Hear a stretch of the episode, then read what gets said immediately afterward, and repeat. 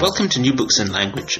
Today I'm talking with Vershawn Young about the book Other People's English Code Meshing, Code Switching, and African American Literacy. It's a book that challenges the code switching approach to the teaching of so called Standard English and proposes and defends an alternative, code meshing. In this interview, we discuss some of the problems associated with code switching and the challenges and opportunities opened up by code meshing, as well as touching on some of the broader issues associated with African American language education. I'm delighted to welcome Vershawn Ashanti Young, aka Dr. Vey, the host of New Books in African American Studies, to talk about his new book, Other People's English, in which he and his co-authors advocate code meshing as an approach to language pedagogy. Vershawn, this is a co-written book, but I get the impression that your ideas are somewhat the catalyst for it. Would that be a fair assessment? That is exactly right. Um, the idea of, of code meshing, which is a neologism of mine that goes back to 2004, um, is the through line of the book. And this is something which has been embraced by, you know, at least the, the co-authors and uh, I feel that they've really taken that idea on board and are applying it in a range of settings. That's right. Um, it might be actually appropriate to define what I mean by um, code meshing, uh, because it, it is something that is um, relatively new, being something that's been used in the within the um, recent decade, I, sh- I, should say. But code meshing um, is an educational term um, in literacy studies that actually um, refers to what linguists mean by uh, metaphorical code switching, which is to say, this is the blending of two or more languages language systems or dialects in one speech act. And that's what we mean by code meshing. So blending African American English with standard English um, or African American English with academic discourse within one speech act or within one paper. As you mentioned, the, the idea of, of code switching as defined in language pedagogy seems to be a rather narrower idea from what linguists or people in linguistics mean by code switching. Do you feel that something's kind of been lost, maybe accidentally or maybe even intentionally, in the transition between disciplines? Definitely. Um, I, it's interesting that you said uh, that it might be um, intentionally, and it, it, actually, I, I, think so. Um, but I think it's also unintentional. The intentionality of using code switching in a reductive manner in educational contexts stems from uh, teachers thinking that it is best to educate African American students in ways that would help them uh, keep their African American English separate from standard English. And in that sense, it's quite intentional to um, present uh, code switching as um, leaving one dialect completely or one language system completely and taking on another without the interference or influence of that native or prior uh, language system. So in that way, it is intentional, but in some ways, it's unintentional. And um, I think in this way, I believe that teachers overall, educators in K through 12 education in the U.S. Um, do not have a, a wide grasp of of linguistics. Um, as a matter of fact, I don't even think they have a narrow grasp of linguistics. I think the the um, linguistic education of teachers need to be expanded in the K through 12 system, and so it's. I think that when they hear code switching um, as posited as a as a pedagogy, uh, that they unintentionally take it up as a linguistic pedagogy because they're not really trained in linguistics, even in English language arts education or elementary education. Linguistics is, is probably a secondary, if not tertiary, uh, study to their programs.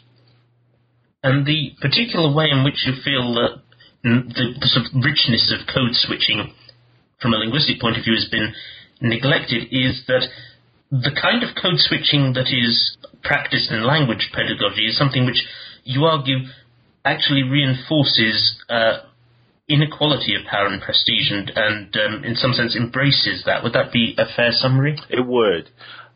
As I understand it, and you can correct me if I'm wrong, being a linguist yourself, is that linguists, when they identify language systems, they don't posit one as being superior to the other. That all uh, language systems or languages have the ability to communicate. Um, they all have a, a, a, a range of registers, um, formal, informal, and middle range. And you can't say that um, that this language is somehow more effective uh, than another language.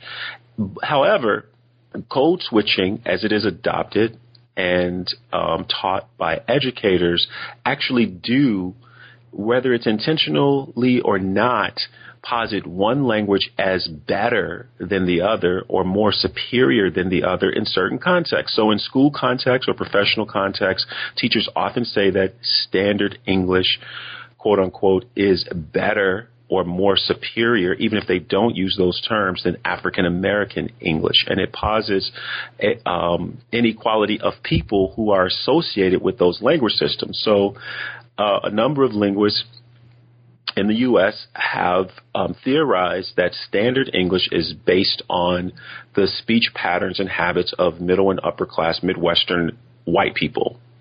And of course, it goes without saying that African American English is based on the historical, cultural, uh, linguistic patterns of uh, black people, primarily in the U.S. And so, when you say that in school or in one type of assignment that one English is better than the other, you're actually creating a hierarchy of languages. It's interesting because it's from a linguistic point of view, it's something that has historically happened, or at least it seems to be a an error that people spontaneously fall into time and again to assume that one language rather than another is the appropriate language for a particular function. Um, but of course, from a, from a linguistic point of view, it's, it's not borne out except in, if you like, certain very marginal cases where a language doesn't have uh, the vocabulary to deal with a particular area. In this case, we're dealing much more with, with um, differences in syntax and morphology, as I understand it. Yes, I, I think so. But um, you might have to, to say a bit more about what you mean by syntax and morphology in this context, because I think that one of the the things that I argue is that even on a morphological or syntactical level, that uh, standard English can be blended with African American English because the uh, language systems overlap in so many ways.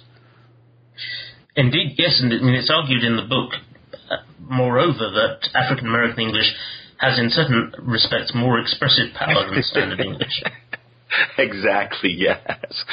That's one of the interesting uh, things about this debate is that one of the one of the um, consequences, one of the problematic, if you will, or deleterious consequences of code switching is that for African Americans who do it in um, academic settings or in professional settings, uh, we argue that they lose a kind of expressivity. They lose a kind of power and effectiveness that they would otherwise have if they were allowed to use African American English in those contexts.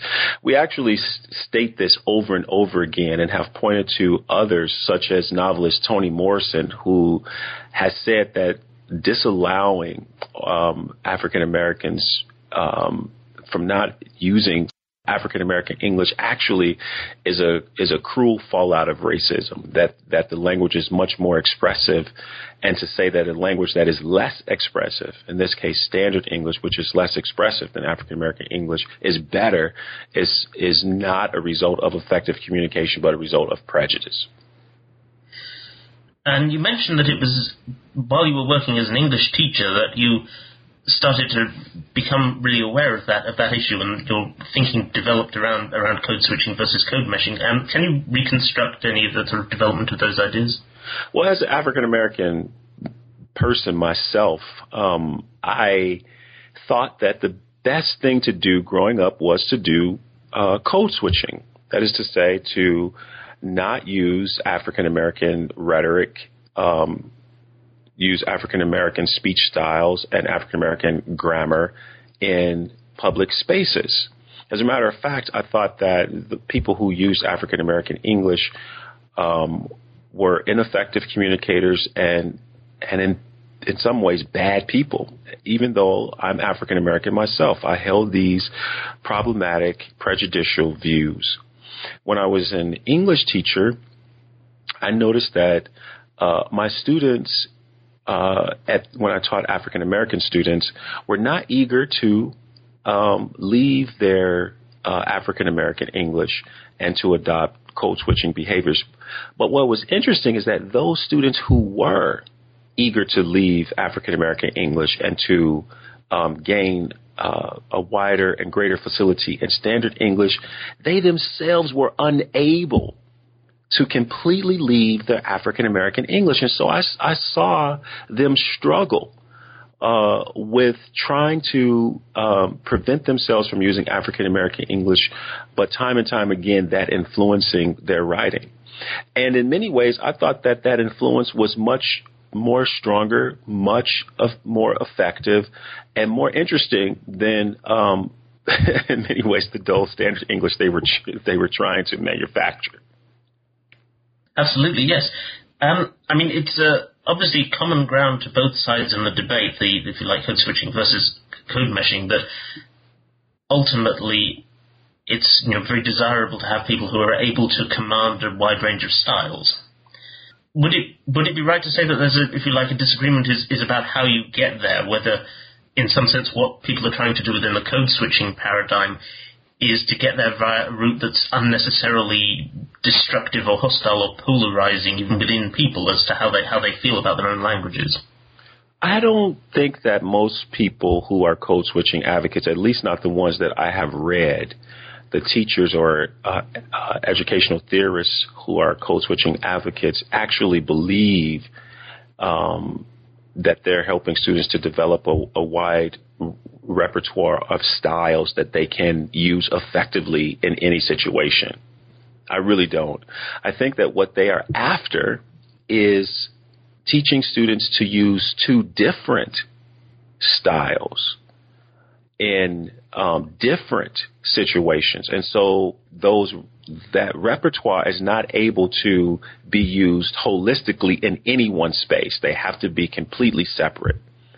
Um, and there's uh, evidence uh, to this effect uh, in the book when we um, uh, cite some of the theorists and work with some of their ideas that are unnecessarily restrictive. So both the process is restrictive and the end goal that they uh, hope for is re- is restrictive.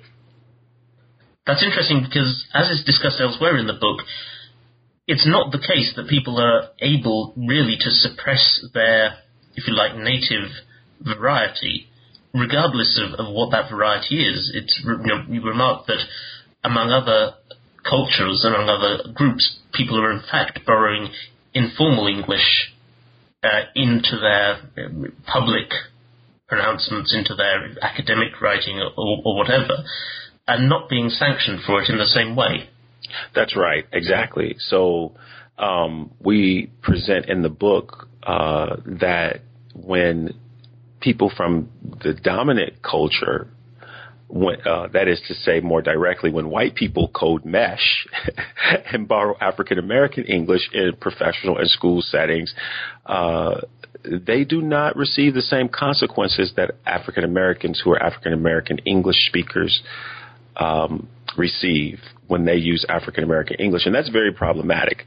That is also an evidence, uh, we argue, of the prejudicial nature of of this pedagogy that um, it puts one people or group of people um, in a superior position, whereas and this isn't across the board. That isn't to say that let's say when someone uses Appalachian English or Southern English or other varieties that might be um, uh, stigmatized as well, that they don't receive consequences. This is to say that when it comes to African American English and standard English users who are white when they use African American English in certain settings that they do not receive the consequences that African American English uh, users receive.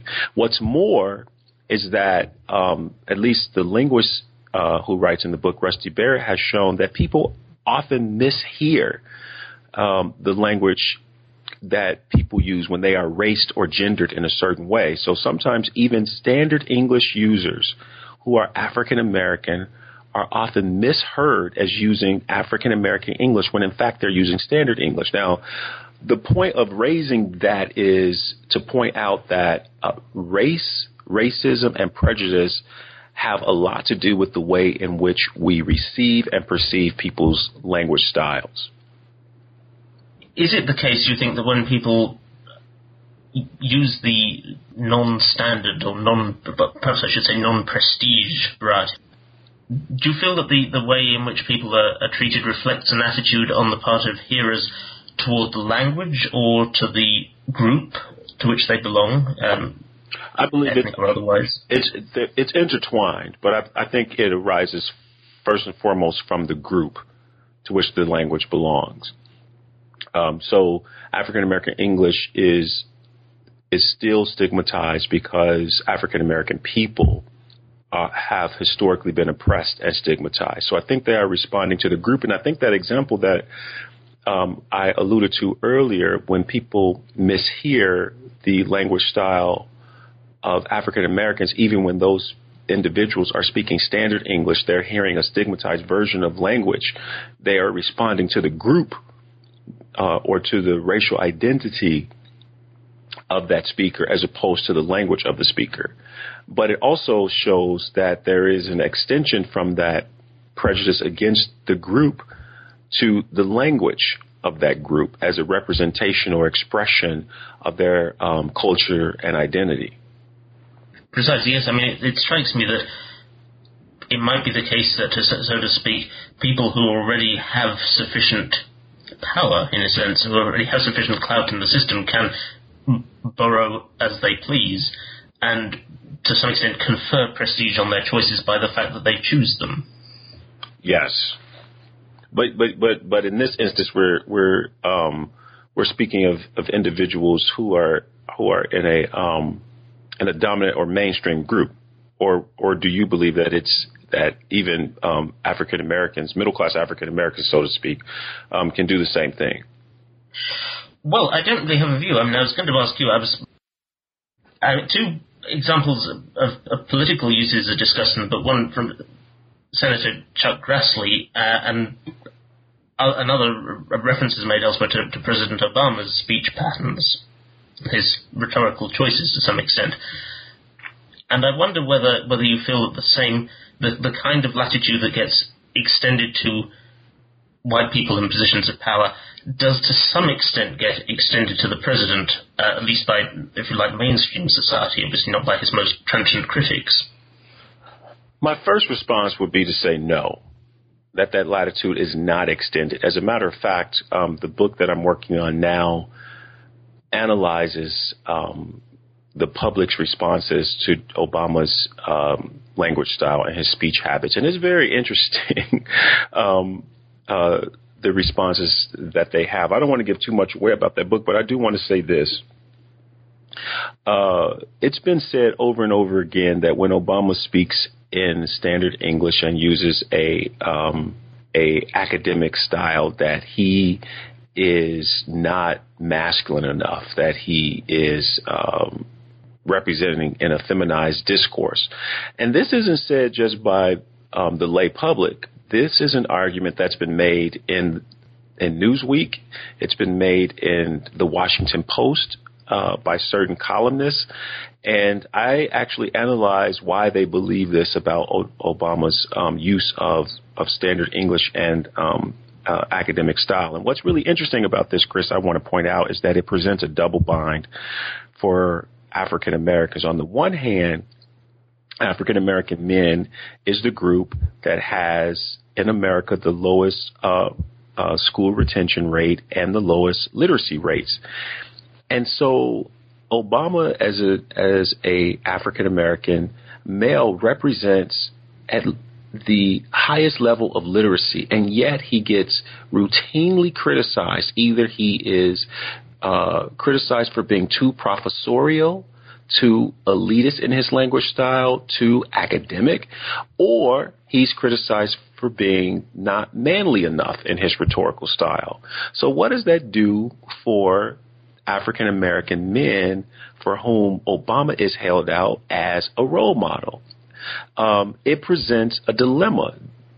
do they acquire the school literacy habits that are supposed to be held out for them to to achieve the status that Obama has achieved, or do they resist it in order to resist these very narrow and problematic criticisms and characterizations of Obama's language style? So, no, to answer that question um, more directly and succinctly, I do not think that the same latitude that was given to Grassley was given to Barack Obama or other African Americans for that matter. No, it's a fair point. I hope you don't mind me asking. I mean, it's something that sort of struck me as maybe the maybe the you know the ultimate demonstration of, of how far this this prejudice is going to uh, extend, so to speak, would be that if, if people find that their their president is not speaking in a manner that it, that is becoming because even his prestige as an individual is not sufficient to, to license these these usages.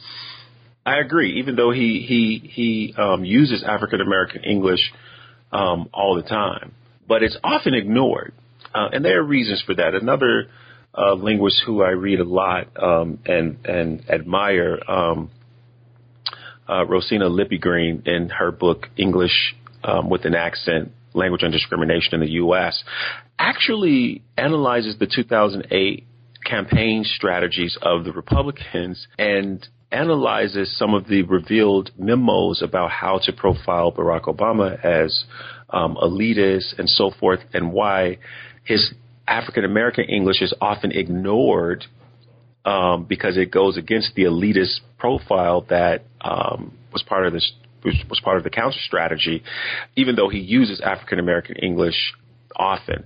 But on the other hand, Michelle Obama, as a frequent user of African American English in public, hers has been uh, presented uh, more publicly and more uh, and more frequently. But what has happened is, and, and, this was in the first campaign and a little bit in the second campaign, in, uh, in the 2012 campaign, is that she was profiled as the angry black woman. and her discursive style was used as evidence of that. Yes, I think the uh, it's a rather uh, rather dispiriting story, one way or another. I won't, I won't make you uh, spill the entire contents of, of your next book, because uh, um, there's so much more to say about this.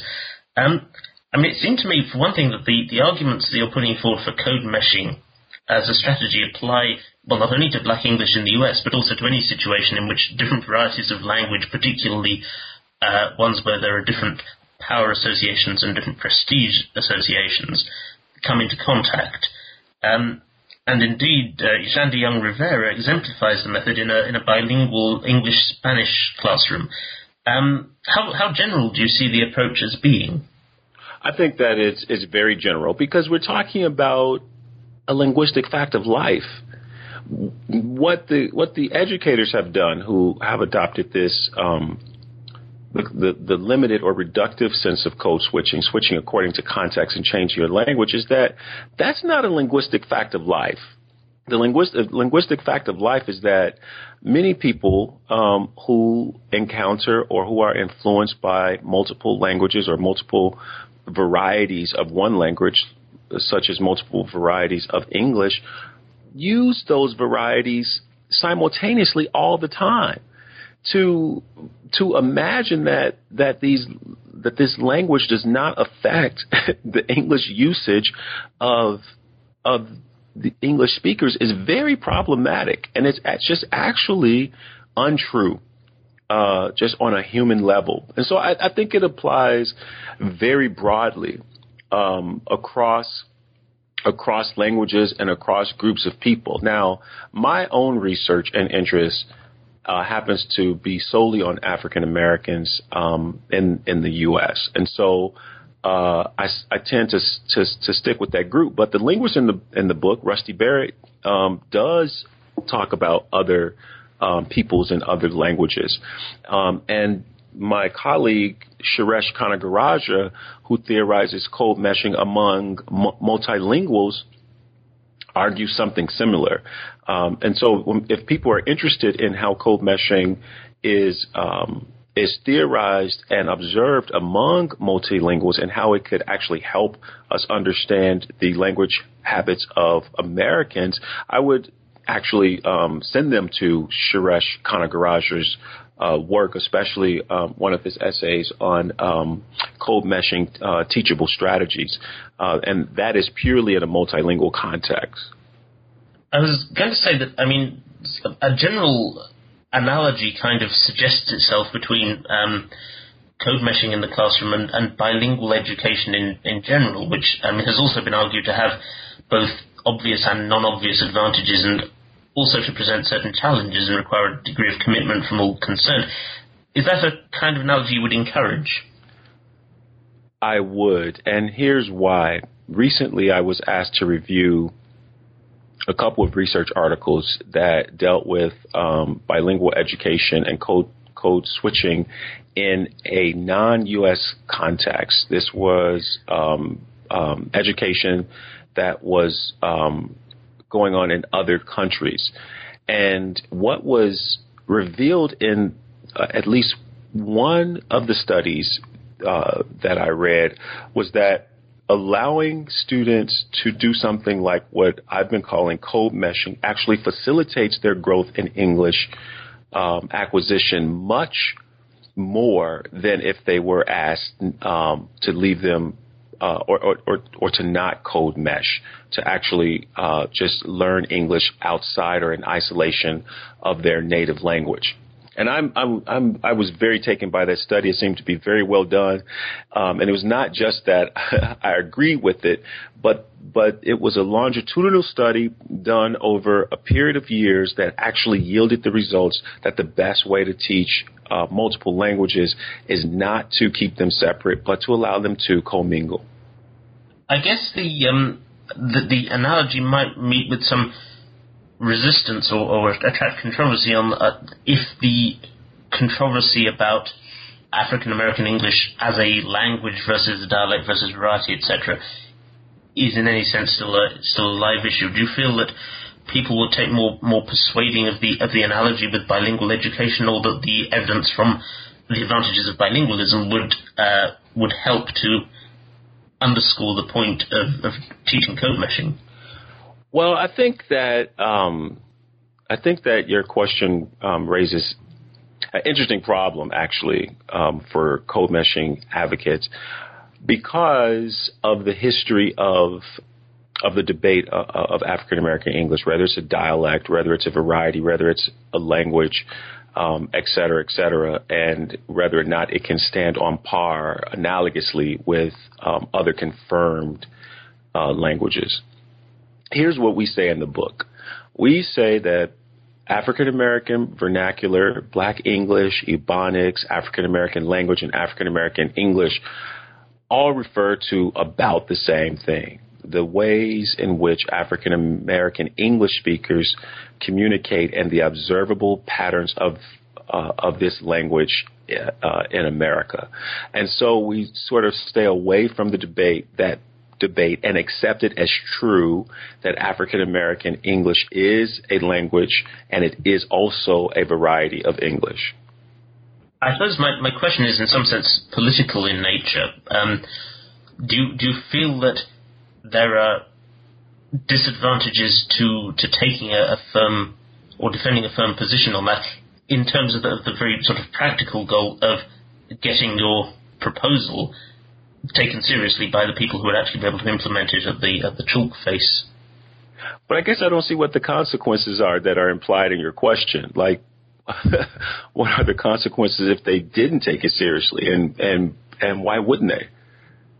No, I really wondered whether whether you felt that that was whether whether in some sense uh, to position this as a an instance of bilingual education and, and appeal to that sort of parallel literature and explore those, those possible benefits, things like you know executive function and so on. That are, that are I understand. Yes, yes, I understand your question, um, and it's a it's a it's a tough one um, because in some senses to argue or or say that um, teaching African American English is synonymous with bilingual education and that it's a separate language from English.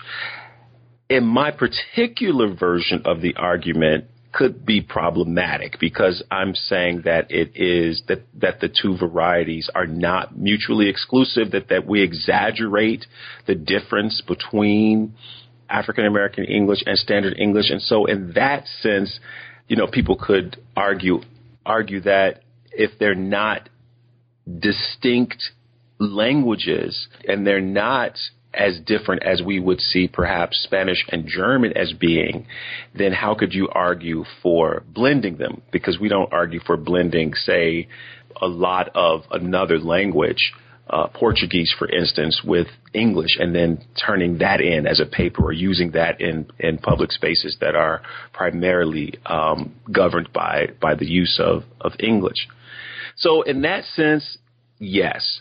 But in another sense, Absolutely not. And there are two reasons for it.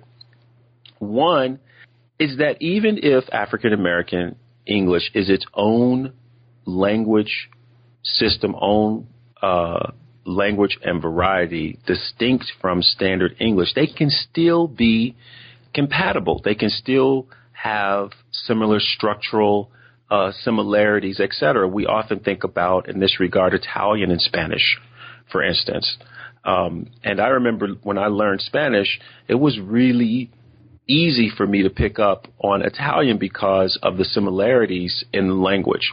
They're not completely the same, but there is a lot of uh, overlap. And I and I sort of think about in a bilingual sense, um, Standard English and African American English um, as operating along the same paradigm. But then there's one more thing to point out: the research is growing on the mutuality between languages and the ways in which multilinguals communicate with one another. So we often think of bilingual education as people who are learning to change according to context again like like code switching so i'm going to use one language here and i'm going to learn another particularly distinct language to use in other settings but the the emerging research on uh, multilingual communication is how they how different language systems and terms, ideas, vocabularies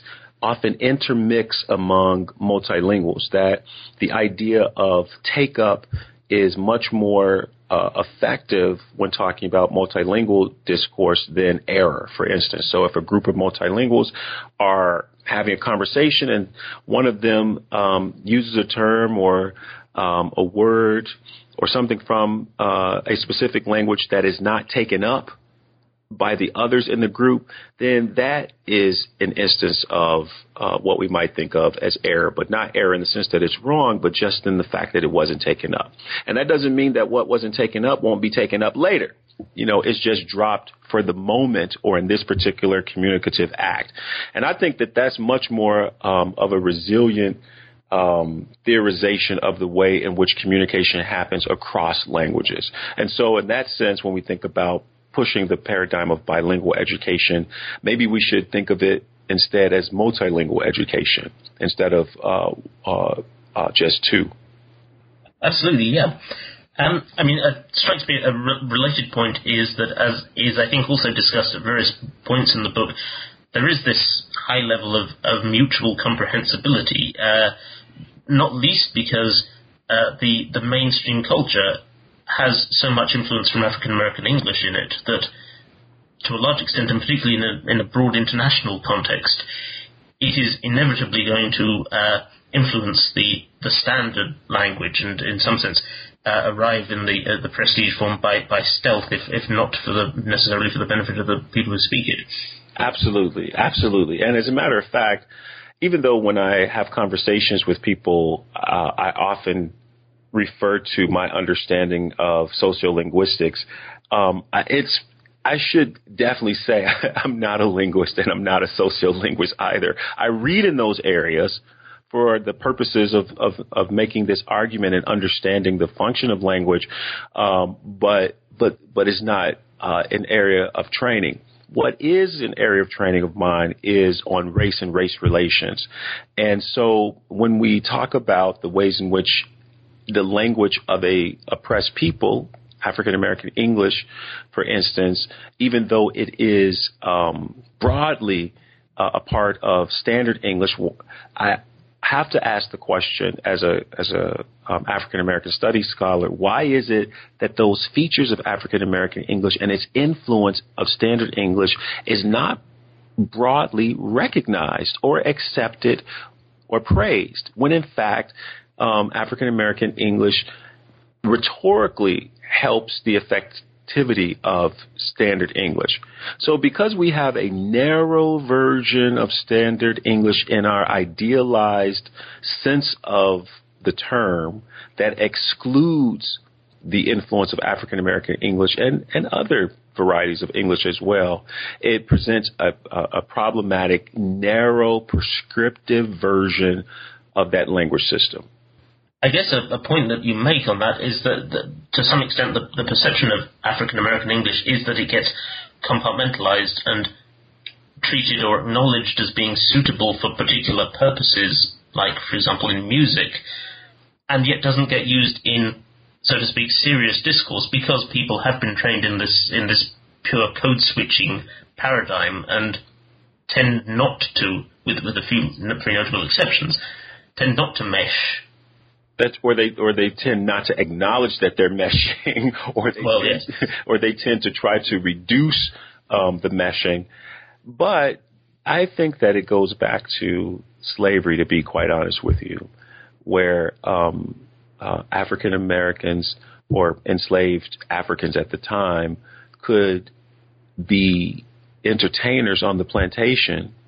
They could communicate in uh, service roles, but they were not seen as equal. I think those ideas sustain or remain today.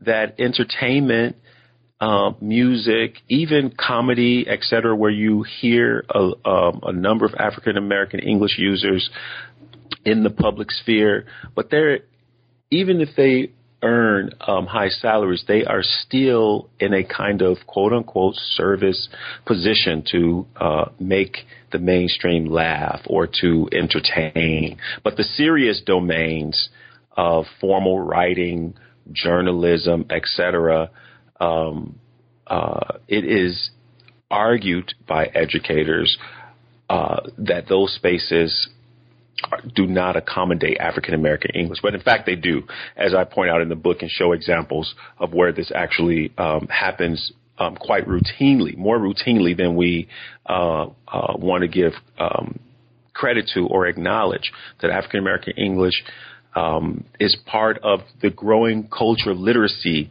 um, in America uh, and is often used to compose in very um, very serious, uh, very serious prose. So it's not it's not entirely true that it's just a few isolated cases um, where African American English is used in these uh, in these serious spaces. It's actually more widely used than we recognize.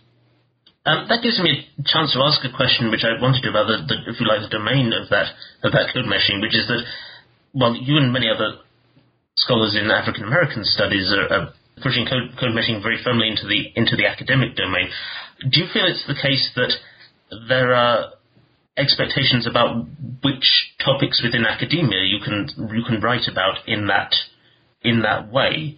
Do you feel it's the case that people in, for argument's sake, um, hard sciences are reluctant to uh, use the kind of informality that might actually be expected elsewhere that's a great question. I mean, that's an awesome question because it might seem to be that um, academics in the humanities, for instance, in English or rhetoric um, or even education, um, as a as a social science, um, would would would find more um, acceptability in using um, African American English or in code meshing as opposed to someone in uh, the fields of biology or chemistry or math. I, that's beyond the scope of what I've studied so far, but I do want to point out two things that are suggestive of a, of a, a response. One is that I have read others who have studied the writing of people in formal formal settings. For example, one one uh, study observed the writing of a police officer who was writing very formal police reports. And he often used his own style. Uh, he often used African American English. And when asked why he did that, he said because it, it sounded better. Um, and his reports were not sent back to him. He was not asked to revise. He was a very successful person at at, at his job and and highly liked uh, and praised. That's one example that shows that um, it's not restrictive to creative endeavors in um, certain um, humanistic fields. But another one is the, a study that I did in my uh, classroom. I had the students in a writing class to study the informal, formal, and middle register communications, both written and spoken, uh, of an employer um, or a professional in the area in which they intended to go. So, uh, nurses, students who were studying nursing would study nurses and their communication at work. Um, doctors, um, health other health areas, and health was a, was one of the um, biggest areas uh, in this class, but also um, in other areas. And what we found overall, and this was a very informal study, it hasn't been written up. It's just something that I did in my class a couple of times. But what we found in all of the classes is that the ideas and perceptions that we went into um, took into the interviews with the professionals were not the kinds of communications that they actually employed in their offices, that it was much more informal, even when the communication genre itself or mode was thought to be or framed as being formal. It was much more in, informal, and they used many, many um, styles of communication in one uh, email or interoffice memo or even a, uh, um, intra uh, office communication. So while there may be reluctance. There is also evidence to suggest that um, code meshing is a um, more widely and broadly deployed uh, communication activity. That's um, some fascinating, uh, some fascinating work. I mean, it struck me that, so to speak, the argument against code meshing in a biology paper in Nature was going to be we can't do that because this has strict genre rules, and the argument for would be, well, actually, everybody is doing it anyway, they just don't acknowledge it. right. Which I suspect is the case for a lot of um, right. readable writing. Um, I want to turn in the last portion of this interview uh, to some of the, the, practicalities of the method. A particular challenge which uh, Kim Brian Lovejoy discusses in his chapters of the book is maybe how to teach something that's potentially beyond the teacher's capability. Um, in this case, sort of encouraging students to use communicative resources that the teacher doesn't necessarily command. I wonder, do you see that as a, as a real challenge that needs to be confronted, or do you feel it's more a matter of people being in their comfort zone to some extent when teaching in the in the current pedagogies? Uh, I think that it is a challenge, but I think that it should be uh, viewed as a welcomed challenge that um, teachers should embrace the opportunities to um, become more familiar with the linguistic repertoires of their students and uh, of themselves.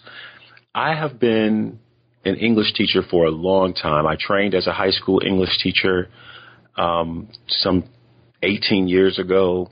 And when I taught high school, it didn't just come trippingly off the tongue, and that's not just because I'm African American and have African American English in my background. That's because no English teacher that I know of can just teach the language without reference to some academic material, without a textbook, um, without reminders of what uh, an object pronoun is or subject pronoun and whether one can be the subject of a sentence or not. That these things we do remember, but we often need um, refreshers, reminders, etc. So teaching is not a static activity. And I say that somewhat emphatically because the same holds true for becoming acquainted with, understanding, learning about, and refreshing our um, notions about what other varieties of Englishes are. Uh, African American English as well. So for a teacher to say that's not my background or I don't have the linguistic facility is in some ways a cop out. And I think that um, Kim Lovejoy is, a, is, is a perfect example of this. He's a white guy, but he doesn't shy away from teaching African American rhetoric and African American rhetorical styles. And while some of those styles are not um, native to his own language and that he would not probably ever use, he doesn't say that I'm not going to ever use it. It's always a possibility that these can become a part of his discursive uh, styles as well. And that's something that I think teachers who are interested in adopting the pedagogy and also the ideology should embrace. Yeah. I mean, it's definitely my impression from what's what's said elsewhere in the book that there is there's work to be done in, in broadening the understanding of the, of the rules of African American English. I mean, right at the beginning of the book, Rusty Barrett gives this example where he, he cites instances from Kathryn Stockett's book, The Help, which garnered acclaim for its portrayal of African American English, but is actually uh, wrong in the sense of failing to abide by the grammatical system of that language. right. So obviously, it's, it's, quite a challenge even for literary critics to uh, uh, to know whether somebody who's who claims to be writing in a different variety is, is actually getting it right, even in an appropriately relative sense. That's right, and that's one of the that's one of my favorite examples in the book. Um, you know, because he phrases it in a very interesting way to say, how is it that a uh, white female who gets African American English wrong gets praised for it, but an African American who uses African American English correctly gets criticized for it. I think that's that's an awesome way to present the paradox that we're talking about. Um, you're pointing out that example in connection with what we had just previously talked about. It's interesting because Rusty Barrett himself is white from um, the rural working class, but yet has is a linguist that's showing, pointing out the patterns of African American English and has a, a depth of knowledge in it. So it's not African American English and knowledge of it is not um, essentialized to one group of people. That you know it can be uh, understood by multiple groups and even used by people who are not African American. And, and increasingly is. Um, but I guess from an, from an academic point of view, is something that uh, people are going to need to work on to, to take full advantage of the opportunities that you're describing. Right. Exactly. Um, on a on a practical note, what would you like to see happen as a consequence of this book being out there? There are two things that I would like to see. I think that more work needs to be done in classrooms on code meshing. That is to say, um, there needs to be more evidence, more explicit evidence of teachers consciously um, learning about and understanding and using the rhetorical power of African American English in standard English context. Um, that is one thing that I definitely would like to see. The other thing I would like to see is a reduction in the prejudice against African American English and um, African Americans. Um, and uh, that reduction in prejudice would mean to me that African American English users in the public sphere in professional settings and in academic settings would not be stigmatized, and um, those people would not face um, consequences for using that language variety. Is your work going forward focusing in, support of those, of those goals, or do your immediate research priorities take you elsewhere?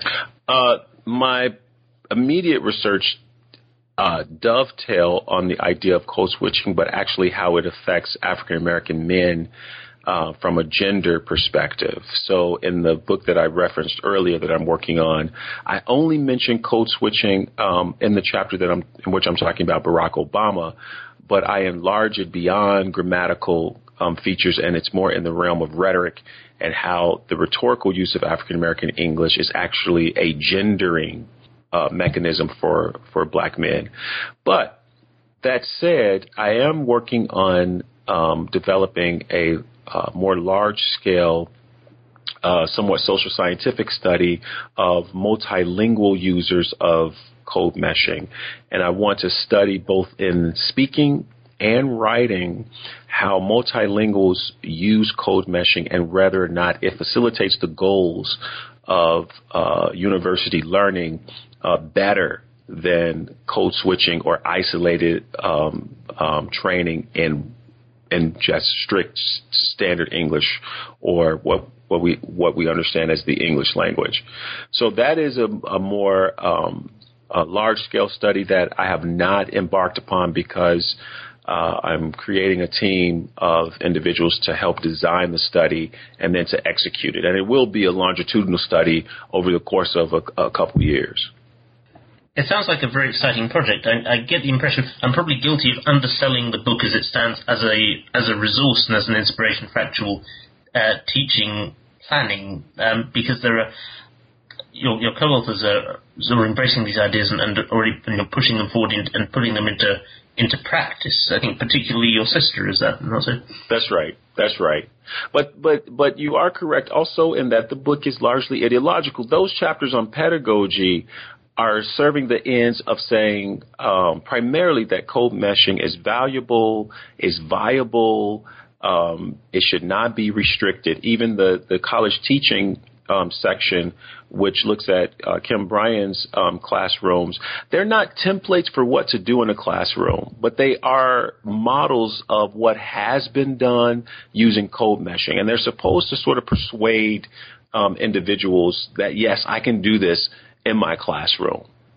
Well, I hope that the uh, I hope people will suitably be persuaded because I'd be very interested to see the uh, the effect of this over a much wider um, domain of application. I have to close now. Thank you so much for your time and for, for sharing with, uh, with us those very interesting ideas. Thank you. I really appreciate it. Thank you, Chris. I've been talking with Vershawn Young about other people's English, code meshing, code switching, and African American literacy. This is Chris Cummins from New Books in Language saying thank you for listening.